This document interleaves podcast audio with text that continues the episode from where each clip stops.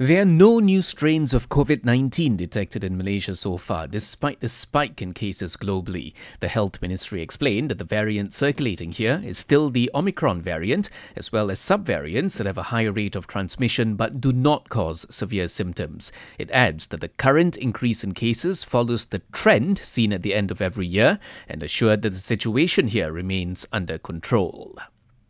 The remains of six year old boy Zayn Rayyan were safely laid to rest at a cemetery in Kota Damansara last night. This after the autistic child's body was found in a river near his home shortly after he went missing on Tuesday. An autopsy later revealed strangulation marks and signs of a struggle, with the cops now investigating the case for murder. There are no special facilities for VIPs at the Sungai Buloh prison or any other prison in the country. Home Minister Datuk Sri Saifuddin Nasution Ismail says anyone claiming otherwise needs to show proof. Pada yang buat dakwaan itu, biasalah orang yang buat dakwaan, the onus is on him to prove with the evidence.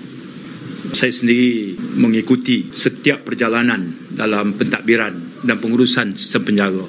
Masuk sendiri, saya pun masuk sendiri tengok This comes following a recent interview with an ex convict who claims to have seen special accommodation for VIP inmates at the Sungai Buloh prison. The Higher Education Ministry is offering close to 25,000 places at polytechnics, community colleges, and at UITM in conjunction with the Madani government's one year anniversary program. Those who are interested can find out more at the ministry's booth during the three day event from today until Sunday at the National Stadium.